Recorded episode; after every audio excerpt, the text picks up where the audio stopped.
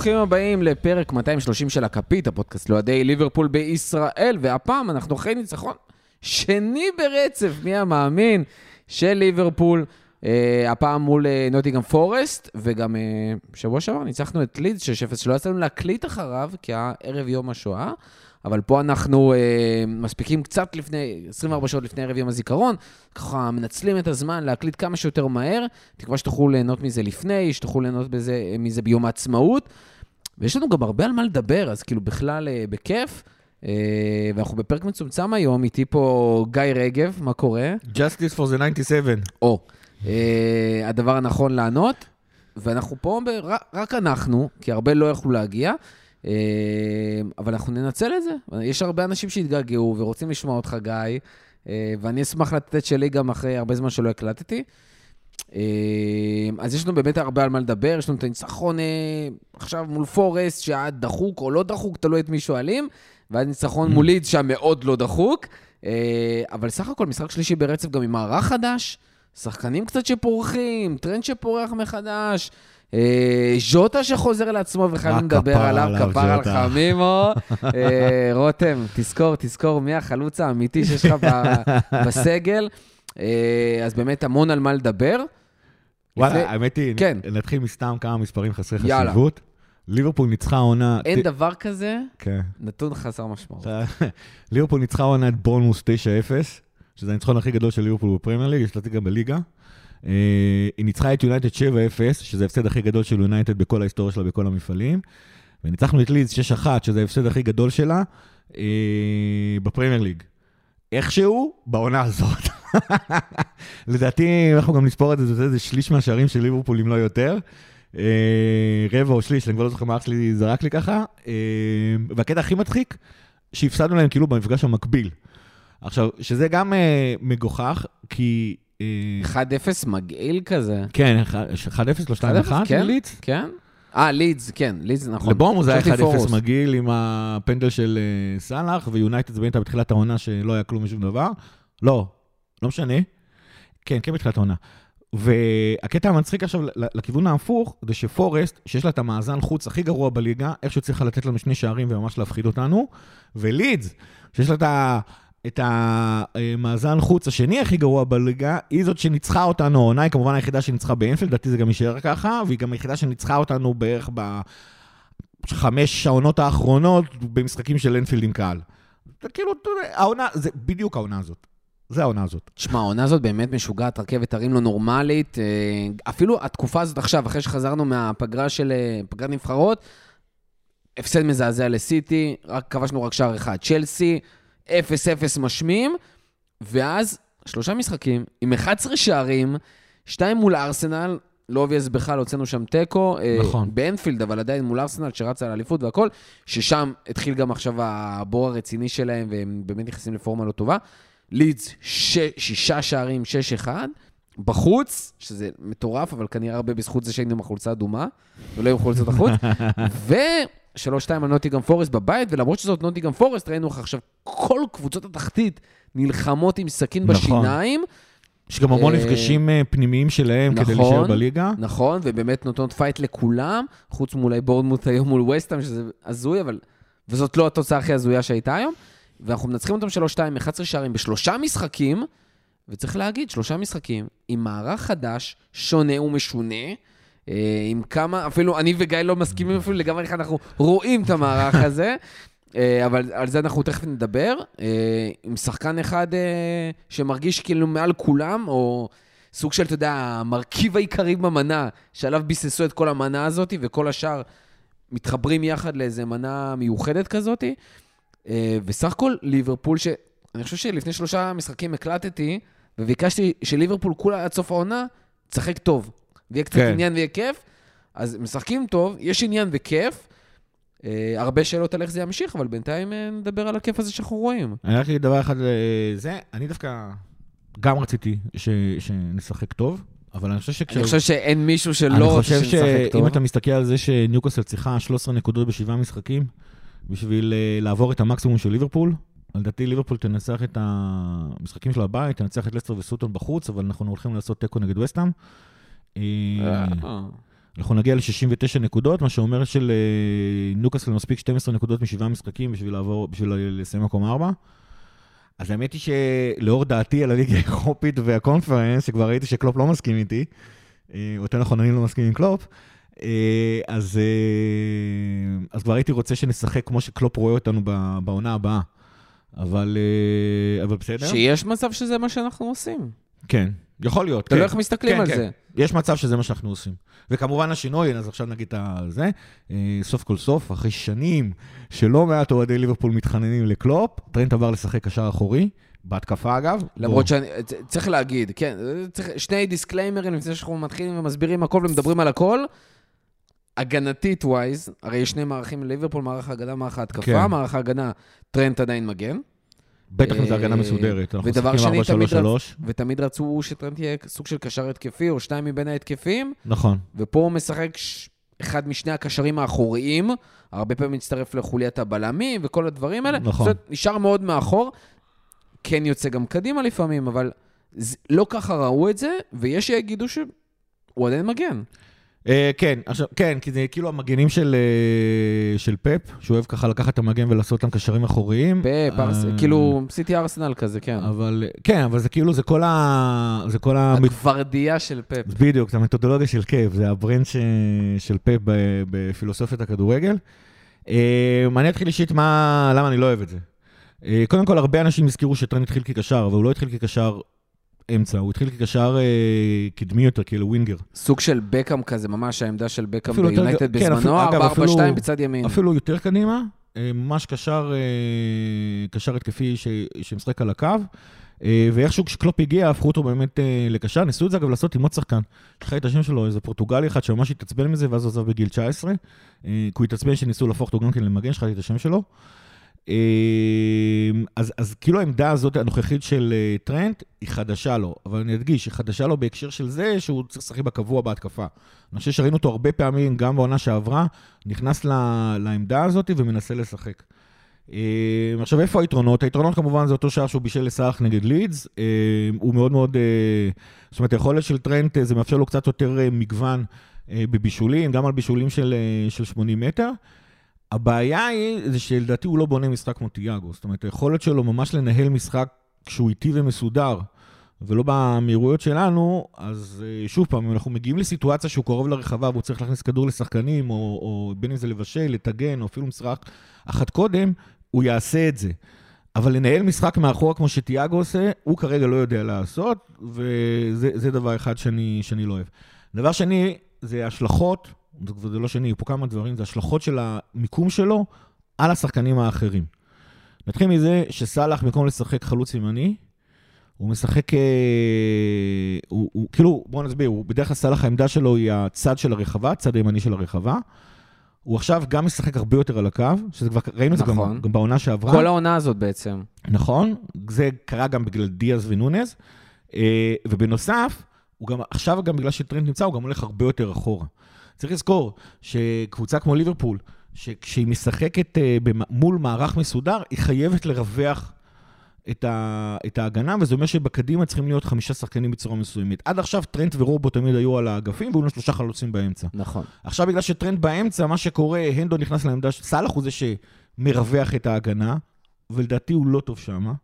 למרות שהוא כבש שלושה שערים במשחקים האלה, זה היה במתפרצות, זה היה במצב נייח, הוא לא מעורב, וכולם בתוך הרחבה. הוא לא מעורב, כל מי שמשחק פנטזי רואה שהוא לא מעורב ואין בונוסים לסאלח יותר.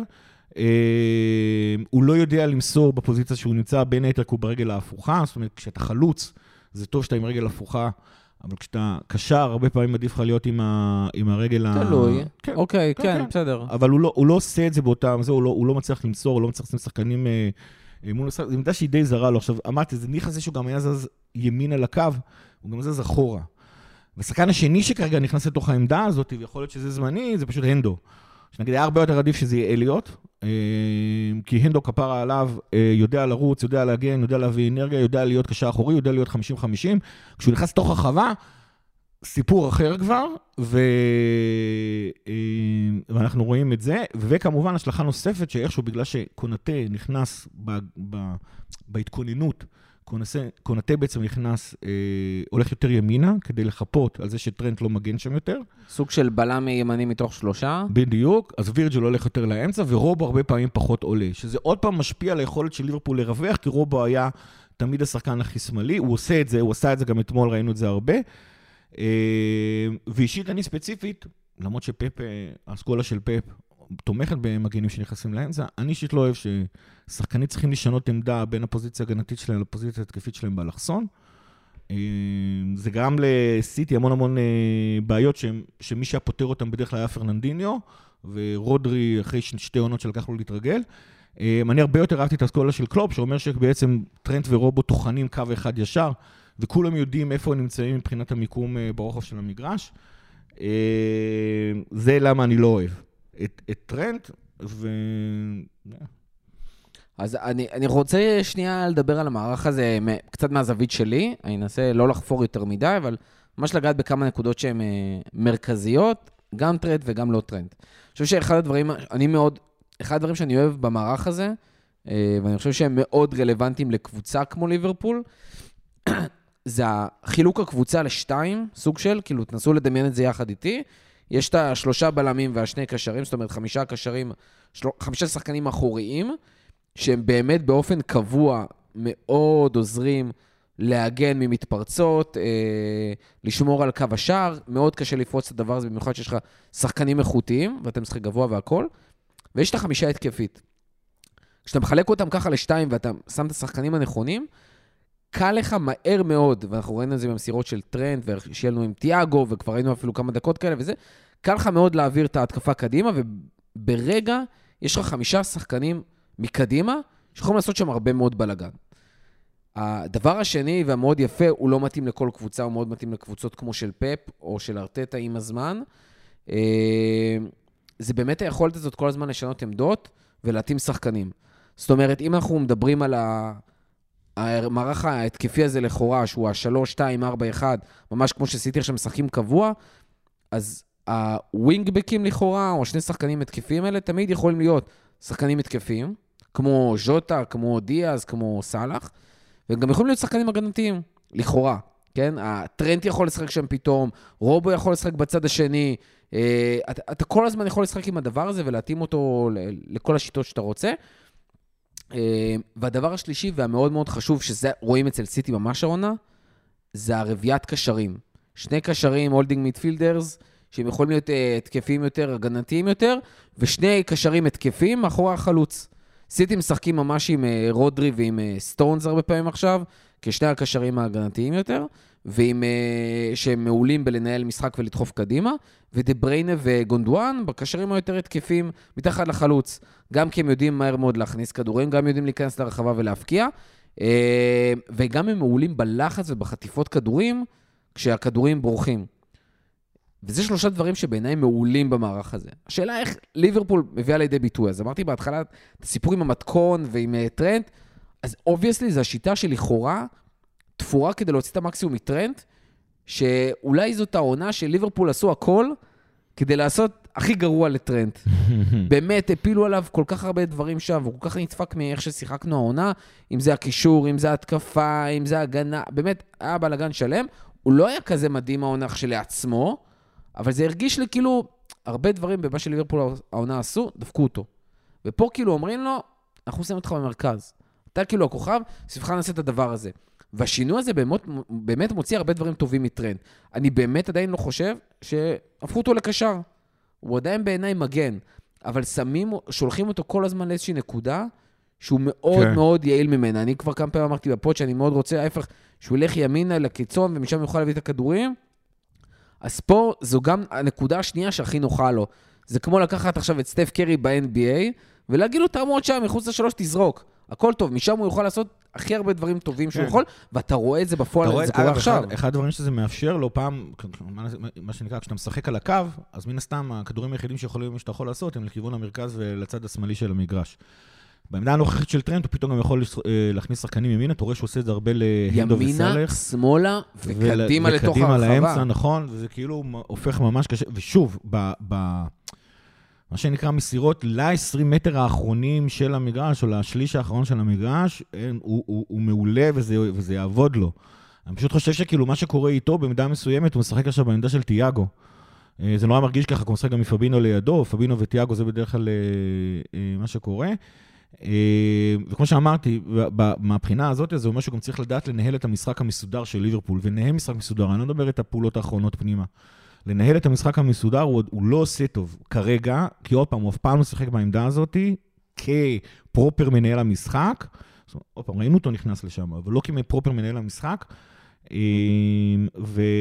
ושאלה אם יכול ללמוד את זה. זאת אומרת, אגב, לאור העובדה שהוא השלים 90% מהמסירות, שזה שיא קריירה שלו, כנראה שכן, כי זה בדיוק המסירות הקצרות האלה של זה, אבל זה, זה, זה, לנהל משחק זה לא סתם לדעת למסור לפביניו ולהצליח.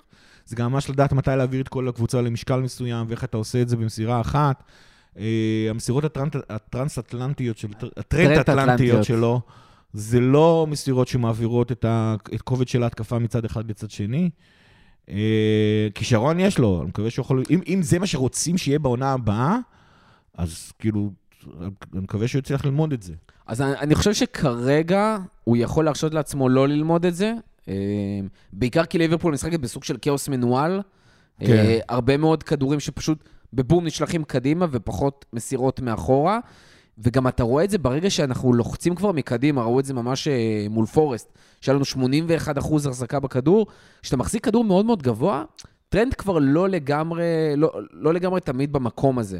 נכון. זאת אומרת, ברגע שאנחנו מחזיקים כדור באמצע, אז הוא שם, אבל ברגע שאנחנו מותחים שנייה את הזה, אז זה טיפה אחר. עכשיו, הדבר הזה באמת מאוד מועיל לטרנט, אנחנו גם רואים איך הקבוצה פתאום מגיעה ליותר מצבים, מבקיעה יותר שערים. אבל פה מגיע אבל. והאבל הזה הוא אבל על ניהול השחקנים בקבוצה. אז רגע, כמה דברים. קודם כל, אחד, צריך לזכור איך היו משחקים, והיו שני סוגים. אחד נגד לידס ופורסט, שהם לא באמת אה, אריות לליגה. אה, פורסט בזמן האחרון חוטפת אה, חמש שערים למשחק בערך. לא פורסט, לידס, סליחה, ופורסט אה, לא סתם מתחת לקו האדום. אה, ותשימו לב שגם במשחקים האלה, טרנט את אה, שלושת הבישולים שלו עשה או בהתקפה מתפרצת או ממצב נייח. זאת אומרת, אה, זה לא שהוא... מול פורסט בכלל, כאילו, המצב, כן. כמות המצבים הנייחים לשני הכיוונים הייתה מטורפת. כן, אז כאילו זה. מצד שני, כן, במשחק הראשון ששיחקנו ככה, המחצית השנייה נגד ארסנל הייתה המחצית עם השערים הצפויים הכי טובים של ליברפול. במידה מסוימת זה היה המחצית שהיינו צריכים לכבוש בה הכי הרבה שערים, כן, יותר מהשש ששמנו ליונייטד באותה מחצית, uh, uh, באותה מחצית ההיא, אז, אז כאילו, אז שוב, קשה לי להגיד זה. דבר שני, אתה התחלת לדבר על ה-3-2-4-1, אני עדיין חושב שליברפול צריכה, אני חושב שכשאתה מסתכל על השחקנים שיש לנו בחלק הקדמי של ההתקפה, אני חושב שליברפול צריכה לעבור ל-4-2-3-1, כשנונז הוא בתפקיד אה, חלוץ 9 פרופר, וגג פה משחק מאחוריו. מי, היום הזה לא יקרה בחיים, נראה לי. סבבה, לא, סבבה. ואז, ואז באמת נשאלת השאלה, אני חושב שלואיס דיאז דווקא במצב הזה יכול לשחק במידה מסוימת הרבה יותר טוב כקשר ימני, אבל גם קשר שמאלי הוא יכול להיות שם, סאלח, כמו שאנחנו רואים, לא כך אה, מצליח בצד ימני, הוא לא צריך להביא אותו לצד שמאל, ושוטה דווקא נורא אוהב איך שהוא גם לוחץ וגם איך שהוא מצטרף אה, אה, לחלוץ המרכזי שלנו. אה, מהבחינה הזאת, ה-4, 2, 3, 1 זה בעיקר בגלל, בגלל גאקפו ונונייס, אני חושב שזה דבר אחד. ואז אני חושב שאלה מה עושים עם טרנט. האם אתה משאיר אותו מגן ימני, או עכשיו, שקלופ סוף כל סוף הקשיב לכל האוהדים של ליברפול, אתה הופך אותו לתיאגו בעצם. ואז מבחינת הסגל הזה, אתה צריך שיהיה איתו לידו, בשתיים האלה, לדעתי לפחות, אתה צריך שבשתיים האלה יהיה אה, אה, לידו קשר כמו פביניו. אה, פשוט פביניו כבר לא בכושר, אני חושב שאלה אם דקלן רייס או משהו בסגנון צריך, צריך להביא. אני חושב שגם בשלוש, שתיים, ארבע, אחד שאתה מדבר עליו, אני חושב שהשתיים האלה צריכים להיות טרנט ועוד קשר אחורי גרזן. אז, אז אני שנייה אתן זווית קצת אחרת. אני חושב שב-4-3-3, ולשים את טרנד קשר מעל פביניו ועם עוד קשר התקפי או whatever, זה פשוט לא יעבוד. כן, מסכים איתך. מהסיבה הפשוטה, שבמיקומים האלה, גם של המגן התקפי, כמו שהוא שיחק בליברפול העונה, וכמו שאנחנו מכירים, וכמו ש... ו... והמיקום הזה, הקשר של ה-4-3-3, זה לא יכול לעבוד כי הוא פשוט, הוא לא מספיק טוב בלחץ, הוא לא מספיק טוב ב... לא, גם ב half spaces, אבל גם כשיש מסביבו הרבה שחקנים. זאת אומרת, היה הסבר מאוד מאוד יפה של טיפו, העלו איזשהו סרטון, שמדבר על איך השחקן שהיינו רוצים שטרנד תהיה, בקישור, זה כמו שברנרדו סילבה משחק בקישור. הוא יודע, כל כך יש לו טכניקה מאוד מאוד מאוד טובה, שהוא יודע לא לאבד כדורים, ללחוץ ולמסור ברגע. טרנט לא יודע את זה. טרנט צריך להיות, זרקתי קודם את העניין של סטף קרי עם השלשות. כן. טרנט צריך להיות מטר מאחורי השחקן שלו. הוא צריך שני דברים, space and time. הוא צריך את השנייה אקסטרה, והוא צריך את השטח אקסטרה, ואז הוא מושלם, הוא יודע לעשות דברים שאף אחד אחר לא יודע. אבל הוא צריך את הדברים האלה. עכשיו, זה סיכון שאתה לוקח בקבוצה, ובשביל זה אתה עושה התאמות, ואני חושב שככה עשו את ההתאמות. אז אני דווקא רוצה לקחת את זה למקום אחר. אני אומר, סבבה, אני אופטימי ואני זורם עם קלופ והצוות, והנה, דרשתי מהם כל העונה, תעשו את השינוי המקצועי שאתם צריכים לעשות ושדרוג. והנה עשו אותו, עשו התאמה, מקבל אחלה. אבל אני אומר, בואו נעשה, מה השלב הבא?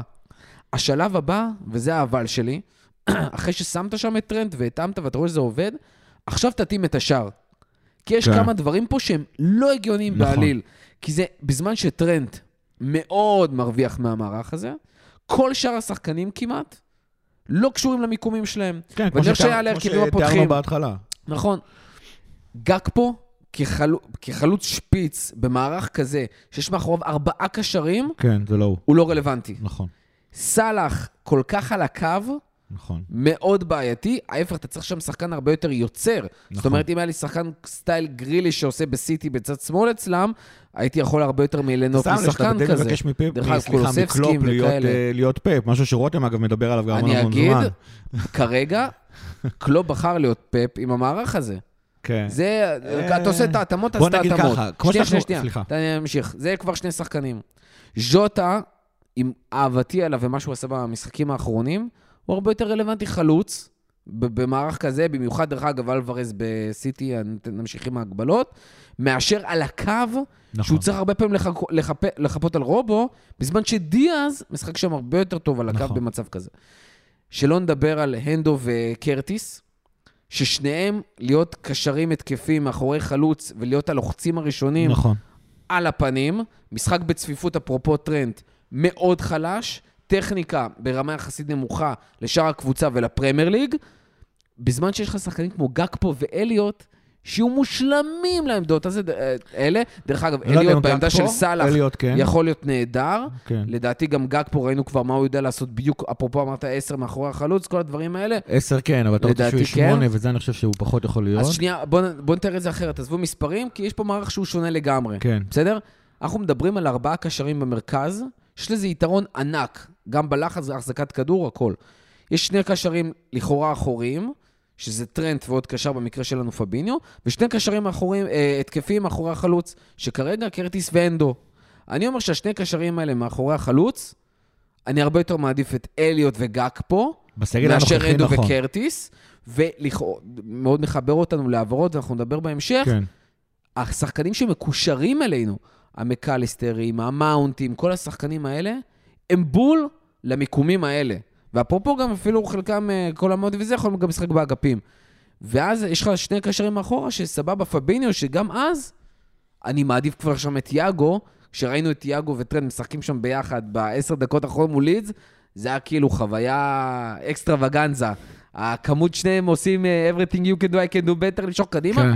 זה מטורף. עוד פעם, יש פה פוטנציאל, אם זה באמת מה שהם רוצים לעשות, וככה הם רוצים לדחוף, ואני חושב שזה עושה טוב גם, דרך אגב, גם לווירג'יל, גם לקונאטה וגם לרובו, הם צריכים לעשות את ההתאמות עם השחקנים מקדימה, בחירות נכונות, ואת הרכש בהתאם, וזה מרגיש לי, דרך אגב, שהרכש שמדברים עליו באמת, זה רכש שמותאם נכון. למערך החדש. אה, כן, אני שוב חוזר, לדעתי, אם אתה מסתכל, כמו שאמרתי, 4, 2, 3, 1, זה מתאים לנו גג פה מאחורי נונז. אני חושב שזה לא משנה, ו- ואז צריך כמובן להחליט אם טרנט הוא קשר או מגן ימני, ולהביא בטח גרזן במקום פבינו, שלצערנו כבר לא מתפקד.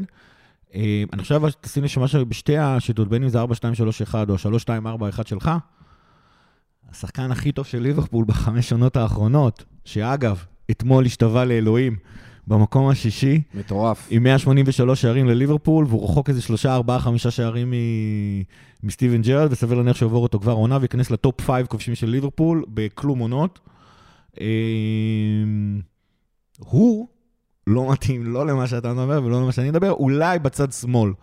אולי בתור, ב, אה. אה, בין אם זה בשלישייה שלי בצד שמאל, או ברביעייה שלך בצד שמאל, אבל כרגע הוא לא מתאים, אה, אלא אם נהיה 3-2-3-2, למרות ואז הוא יכול עוד עם פעם, נוניז. הוא הוא מפקיע. יכול לשחק עם נוניז. אני רק אגיד דבר אחד על סאלח. אני חושב שיש פה כוכבית, ואנחנו נראה את ההבדל ברגע שהקשר הזה בצד שלו, שכרגע אנדו משחק שם, יהיה קשר אחר. אני בכוונה אקפוץ אה, מעל Mm. הפופק ואגיד, אם בלינגהם היה משחק שם, והיה עושה חילופים עם סאלח, כן. או אפילו אליוט, היה עושה שם חילופים עם נכון, סאלח, אליוט, זה העולם נכון. אחר לגמרי, כן, כי אז סאלח לא ממש כן. מאחורי החלוץ, ויכול להיכנס שם, ואליוט יהיה מעולה מהנקודה הזאת לא להרים נכון. כדורים. סיפור אחר לגמרי, בגלל זה אני מת כבר שאליוט ישחק.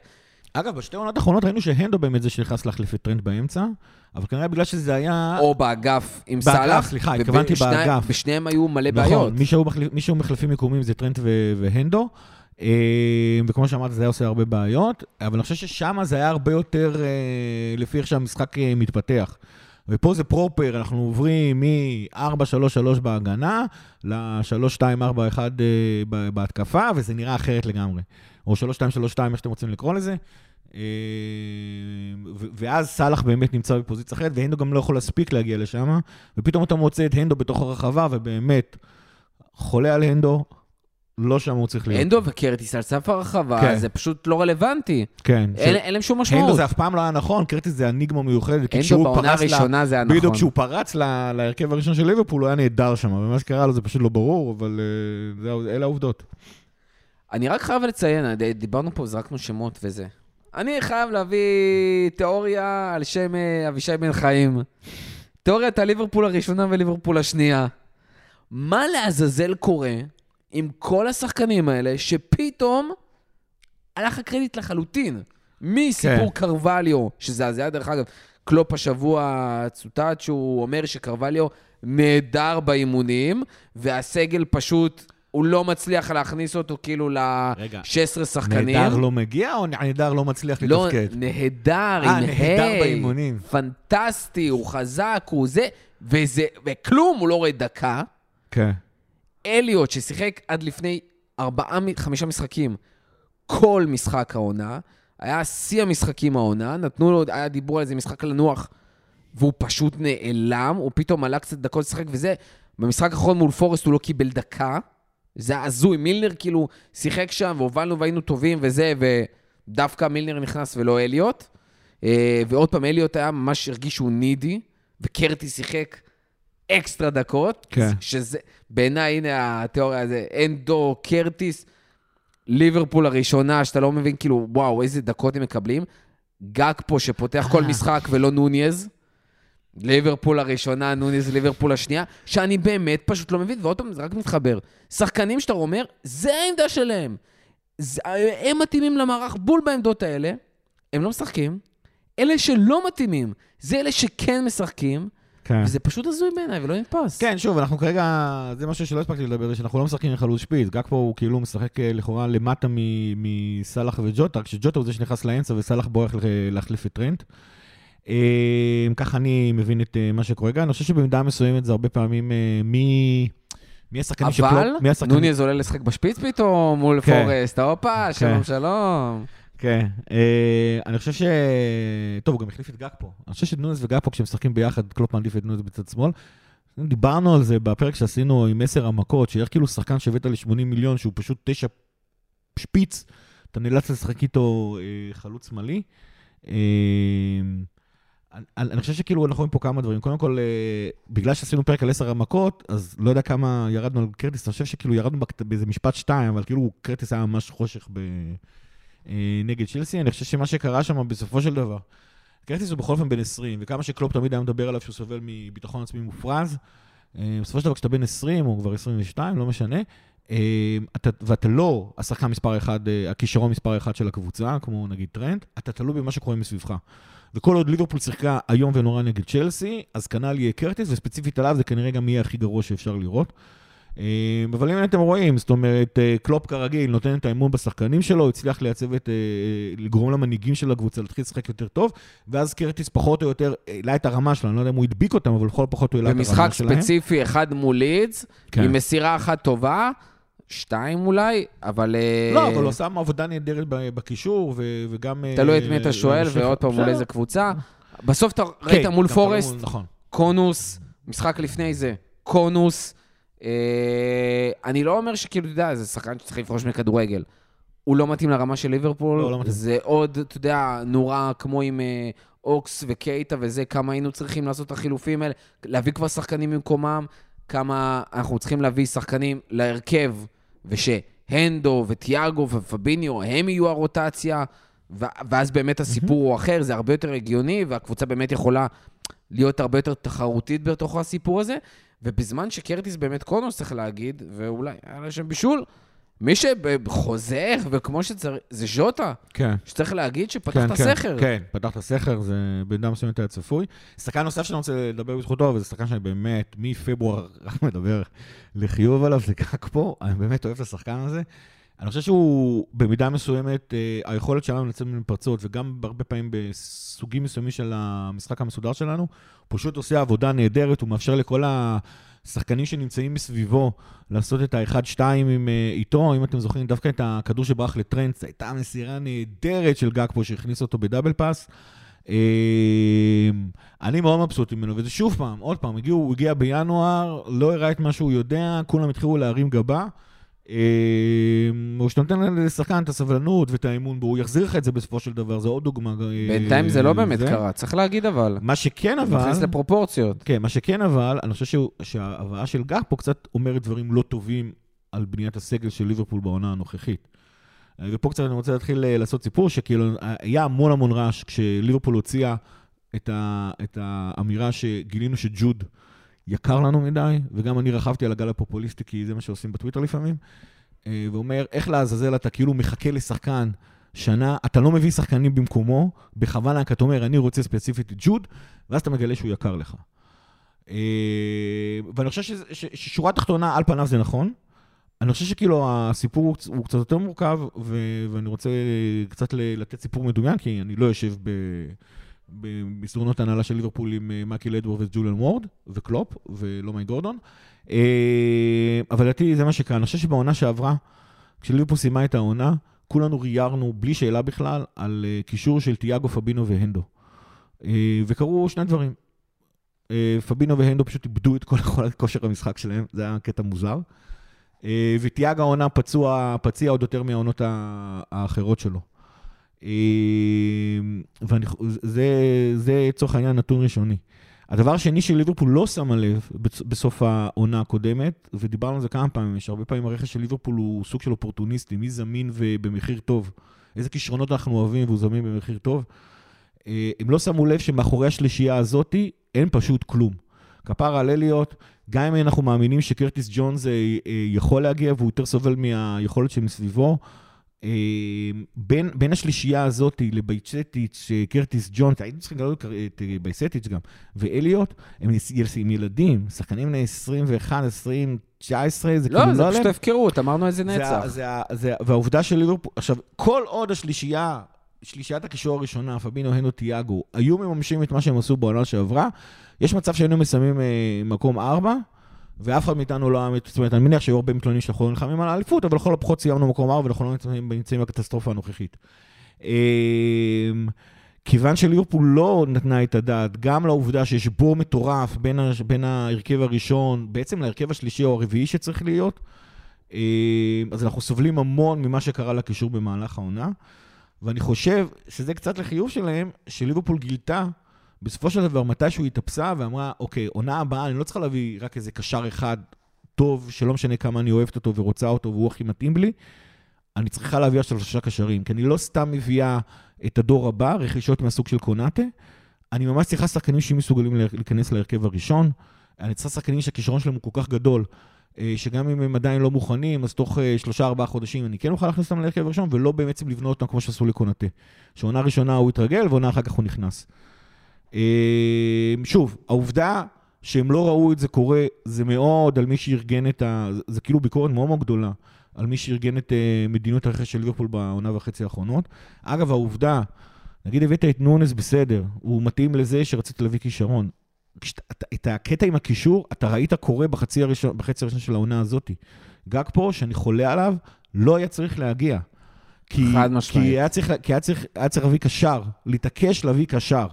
גם אם הוא... דרך אגב, אני, אני אגיד יותר מזה, היינו, כשגג פה הגיע, היה רגע, אני זוכר גם, אה, דיבר, אה, רותם היה פה וזה, ודיברנו על זה ש... אתה כאילו בלית ברירה הבאת שחקן ש...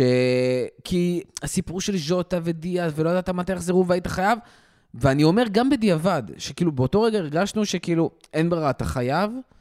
גם אז היה צריך להביא קשר, נכון. אולי קשר התקפי, אבל נכון, קשר, נכון. ולהגיד, fuck, אנחנו נתקעים בלי השחקן הזה, ואפילו משחקים עם סאלח ונוניז, כאילו שני חלוצים וזה מה יש, וחוזרים ליהלום ולא יודע מה, אבל אנחנו לא מתפשרים, כי זה כן. לא מה שאנחנו צריכים לטווח ארוך. הייתה פה סוג של טהרנות של איך ליברפול בונה רכש, שזה כרגיל, אני אביא את השחקן ש... של אופורטוניסטי, וכשהם לא שמו לב שבתכלס הקבוצה באמת עלולה לא לסיים מקום ארבע, כמו שכנראה בסוף יהיה. אה, אגב, שמעתם אותי מספיק, חולה על גג פה, אני חושב שהוא אחד מהשחקני העתיד של ליברפול. אה, לא, עוד פעם, כמי שבונה סגל, לא חושב שהוא היה זה שצריך לבוא. ואני חושב שכשליברפול אומרת על ג'וד בלינגהם שהוא יקר, אה, זה לא המחיר שלו ספ- אה, פר. אני חושב שמה שיותר מטריד את ליברפול זה, זה השכר, שהוא הרבה יותר משפיע על התקציב, הרבה יותר נותן עול על התקציב. אתה לא יכול להביא, שוב פעם, אני לא, לא יודע, יכול להיות שג'וד, בגלל שהוא צעיר, כולו בן 19, אז הוא יסתפק בש- בשכר נורמלי. אבל אם לא, לדעתי זה מה שהם גילו. כי אם אתה צריך להביא שלושה שחקנים, אחרי שנתת את החוזה המפלצתי של סאלח, אה, להביא שחקן, אתה צריך למצוא שחקנים שמוכנים לתת לך, שיכולים לתת לך את אותה תפוקה, או אולי קצת פחות, אבל בשכר הרבה יותר נורמלי, ואז זה מאפשר לך להביא את השניים שלושה שחקנים, קש... שניים שלושה קשרים של ליברפול תהיה חייבת לעונה הבאה. כי תזכרו, גם את שומאני לא הצלחנו להביא. אה, לא, לא רק את ג'וד. ולכן ליברפול באה ואומרת, אה, אה, אני חושב שזה מה שליברפול אומרת, שהיא אומרת, מדברת יקר מדי, מדברת על השכר ואיך זה משפיע על התקציב, ופחות על, ה, על ההעברה שהיא כאילו גם כן הוצאה חד פעמית, וכשאתם חושבים על זה, אם אתה מביא ג'וד ב-100 מיליון פאונד, זה בעצם 10 מיליון פאונד לעונה, בהנחה שהוא יממש את הכישרון שלו. אה, זה לא משהו שליברפול אמורה לפחד מדבר כזה. אה, נקווה שכאילו, תשמע, לא יודע, ועכשיו שאנחנו שומעים שג'וד כל כך רוצה לבוא לליברפול, שהוא לכאורה דוחה את זה בשנה, חייב לומר לך שאני סקפטי אם ריאל מדריד תיתן לו הצעה, או גם לא ריאל מדריד, גם סיטי תיתן לו הצעה, לשחק עם הלנד בליגת אלופות, קשה לי לראות אותו מסרב לדבר כזה. זה אני, כאילו- אני חצי חושב, חצי מאמין. יותר ובדיוק חלומות אנחנו באספיים משלנו. רואים כמה דברים בטוויטר, אבל אני כאילו חצי חושב, חצי מאמין, שג'וד באמת רוצה לבוא לליברפול, שלעשות עסקה עם דורטמונד זה נורא קשה, והם באמת מנסים לסחוט, לא בקטע רע, כי זה ביזנס, כאילו, הכל טוב. למרות שאלנד יצא מדורטמונד במחיר אה, סביר. סעיף, אה, סעיף יציאה, סיפור אחר. נכון. יש כרגע דיבורים, דרך אגב, שדורטמונד רוצים אה, להציע לבלינגהם הצעת חוזה עם סעיף יציאה כדי שהוא יישאר עוד עונה, ואז הוא יוכל לצאת אה, קיץ הבא עם סעיף, והוא יהיה בטוח עם עצמו והכל בסדר. אה, למרות שלדעתי זה יהיה שנה לסיום חוזה והכל, אבל לדעתי, עוד פעם, ג'וד מאוד רוצה, העסקה מול דורטמונד מאוד קשה. במקביל, ג'וד מעדיף אותנו ולא רץ לקבוצות אחרות. אה, האם הוא יעשה הכל בשביל להגיע לליברפול? אני לא חושב, לא, אין אבל אני חושב שזה מאוד לטובתנו. צריך למצוא את האמצע הזה. אני לא אופתע אם אה, יסגרו סוג של עסקת קייטה כזאת, אה, נכון. שיסגרו איתה מראש על סכום לקיץ הבא, כשהם מבינים שהם כאילו מכינים יציאה, אבל. עכשיו את כל השטח. אה, כן. דרך אגב, שנייה, אני אגיד, אה, זרוק, אני אחזור שנייה אחורה. אני חושב שאחד ה- אחד הקשיים עם דורטמונד, שמאוד לא אוהבים את אה, שיטות המכירות בתשלומים. הם מאוד רוצים אה, תשלומים ב front, יש דיווחים של ליברפול, דוגמא, הציעו 80 מיליון פאונד עם בונוסים וכאלה, והם דורטמונד, לא, לא, לא, לא, לא. אני רוצה כסף מובטח, אני רוצה את רובו עכשיו כזה, או צ'אנקים מאוד מאוד גדולים, והרבה קבוצות כמו ליברפול מאוד רוצות לפרוס את הדברים האלה, ובונוסים ו shit והכל, ברור שזה לא, יותר אבל אני נוח. שוב חוזר, בלי ליגת אלופות עונה הבאה, לליברפול אין את השיש... נעלמו 60 מיליון פאונד הכנסות. אז כאילו, אני זה חושב. שאחד הסיפורים זה באמת שליברפול כרגע אומרים, אוקיי, אם ג'וד לא מגיע, גם אם ג'וד מגיע, אני צריך עוד שחקנים. נכון. אם ג'וד לא מגיע, אני מייצר עכשיו קרקע מאוד בריאה. שנה, אני עושה הכל כדי ששנה הבאה אני חוזר לליגת אלופות, ואם אני יכול להבטיח את ג'וד במחיר הרבה יותר סביר, כמו 80-70 מיליון פאונד, קיץ הבא, או לסגור את זה מעכשיו שמקיץ הבא אני אתחיל לשלם, תפאדל. כן. אה, ואז זה עולם למרות אחר. שעונה הבאה, תחרות על ה top 4, בוא נגיד בהנחה שסיטי בטוח תהיה ב top 4. לדעתי גם ארסנל, ניוקאסל, ואז זה ויונייטד, זה ה fight. שאלה מעניינת איך, אה, איזה רכש הם יצליחו לעשות עונה הבאה, כי שוב פעם, ניוקאסל אה, נמצא בעידן אה, של, של financial fair play אחר, ממה שהפעם היא לא יכולה לעשות מה שסיטי עשה בזמנו, שנכנסה ל- שכאילו תוך, תוך חמש שנים הוציאו מיליארד פאונד, זה לא יכול לקרות עכשיו על פי החוקים. מצד שני, צריך להגיד שניוקאסל, גם מה שעשו עד עכשיו, בנייה מדהימה עם בנייה מדהימה, שחקנים כן. שאף מאמן אחר לא היה עושה נכון, איתם אבל top בסופו four. של דבר, תעשה, תעשה, כאילו, עם כל הדבר הזה, אם הסגל שלך הרבה פחות טוב ממה שזה, אז יש- יש יתרונות. זה שכאילו אדי האו אה, מכפיל אה, כוח של סגל והכל, אני מסכים לחלוטין, ויש שם גם אה, כישרונות נורא נחמדים, אבל חלק מהם כבר מבוגרים, כאילו, זה. אני חושב שיונייטד זה במידה מסוימת אניגמה, יונייטד לא באמת כזאת טובה, היא פשוט נהנית מההפקרות של ליברפול וצ'לסי, וספיירס, אגב, ספיירס לדעתי לא תצטרך להתאושש כל כך מהר.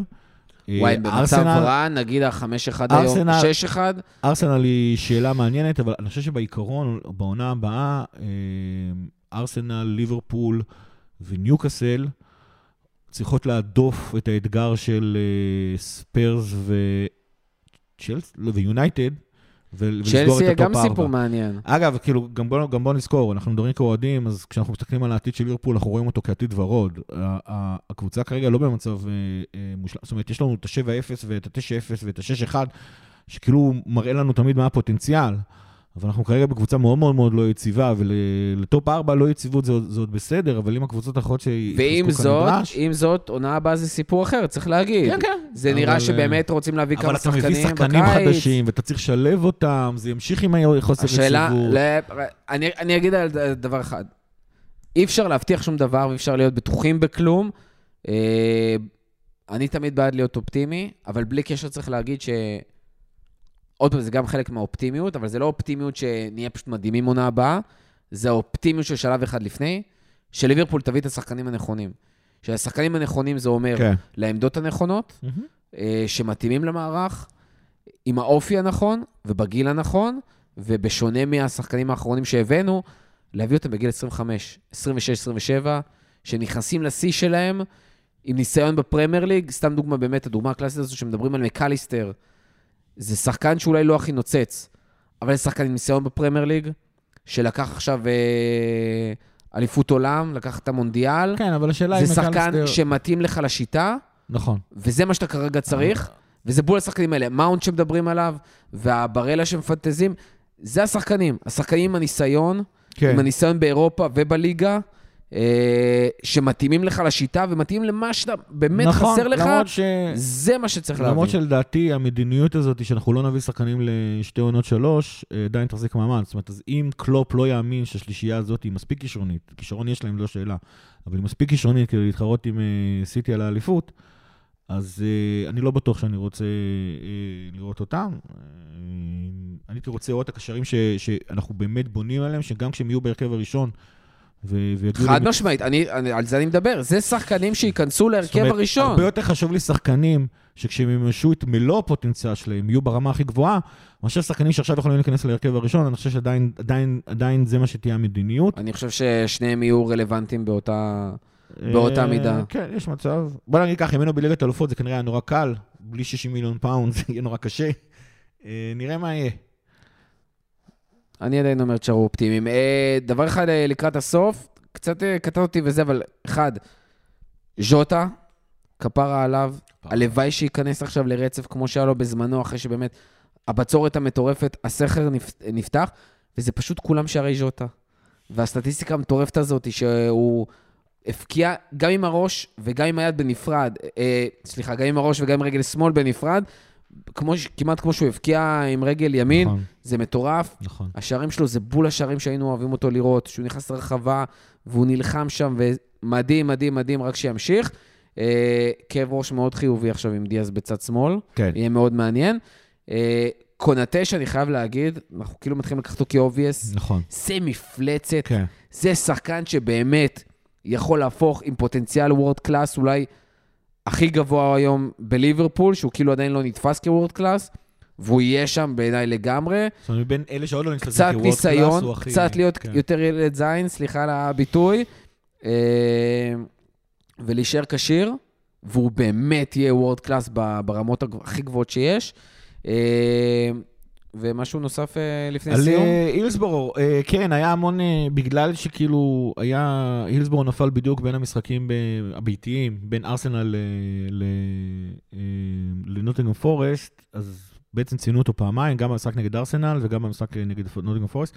יש אה, ארגון אחד אה, אה, שנ- שהוא בעצם ארגון התמיכה הראשי לנפגעי הילסבורו.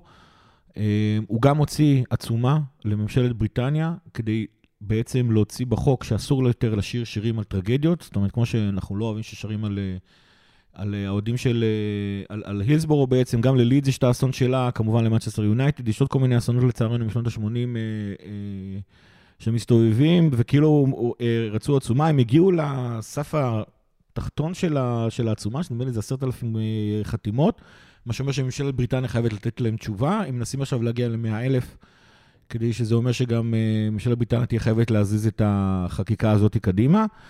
אה, לידס, אגב, מהבחינה, זאת אומרת, עד ארסנל היה המון המון רעש על אוהדים ששרים אה, לליברפול, מה שנקרא, את שירי הטרגדיה. ארסנל קיבלו ציון לשבח, לידס גם, אבל עוד פעם, כי לידס גם היה להם את האסון שלהם בשנות ה-80.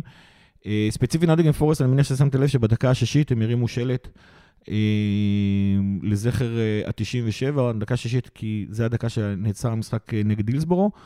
גם זה היה המון אה, ארגון התמיכה בנפגעים של הילסבורו, יש המון מעגלים של אנשים נפטרו, שנפגעו מהילסבורו. זה לא רק ההרוגים, וזה לא רק הפצועים, זה כמובן קרובי המשפחה שלהם, זה כמובן החברים שלהם. והשנה דווקא היה המון המון דיבור על זה, שגם בעצם אוהדי אה, הילסבורו שראו בעצם אסון, סליחה, אוהדי נוטינגרם פורסט, שראו בעצם אסון מתרחש מול העיניים שלהם, הם גם חלק מהקטע, ולכן שיתוף הפעולה זה בין, אה, בין שניהם, ואני מקווה שזה ימשיך ככה. אה, כן, Justice for the 97. כן. ודרך אגב, כבר שנים שבאמת, אה, מרגיש עכשיו שבאמת הג'סטיס, הצדק, הצדק יצא לאור. אנחנו גם מתחברים עכשיו לערב יום הזיכרון ויום העצמאות, ובתקופה מורכבת ולא פשוטה זו. אז אני מקווה שככה כל אחד גם ייקח את, אה, את החלק שלו, יתחבר לחלק שלו, שיהיה, שיהיה הרבה שקט. אה, שנעכל את יום הזיכרון ככה בצורה נעימה ומועילה ו... ועם, אה, ועם תובנות כל אחד שלעצמו, ושנוכל לצאת לחגוג בכיף את יום העצמאות. ושנצא גם לחגיגות עם ליברפול המשך השבוע. יש לנו באמצע השבוע משחק, נכון? צאת יום העצמאות. במוצאי יום העצמאות, אחרי החגיגות, נגד וסטאם, אחרי המנגלים, סליחה, נגד וסטאם, אה, ראשון. מול טוטנאם. לדעתי יהיה תיקו, ניצחון, ניצחון. ומאחרי התיקו נגד עוד שני וסטאם, ניצחונות, גם אה, טוטנאם בבית. הכל- יהיה ניצחונות. אנחנו נסיים וואי, 69 וואי, נקודות. לא- כמה. כמה? 69, שלא העובדה שזה לא יספיק למקום 4, אני לא יודע כמה אני רוצה את זה, אבל סבבה. נקווה שכן. דרך אגב, עכשיו יונייטד וברייטון נכנסו להערכה, אוקיי. 0-0 בגביע. אה, הייתי בטוח שברייטון אה, יודע, שיהיו יפרקו שם אותם. ככה, שיפלו מהרגליים. הפסד נקודות של אה, ברייטון ויונייטד במשחקים הקרובים, ועומס וזה, זה יעשה לנו טוב. כן, ברייטון אגב, עם שלושה משחקים... אה, הפנטזיה הגדולה, הגדולה, הגדולה, הגדולה, בסוף לעשות מקום רביעי ויונייטד חמישי.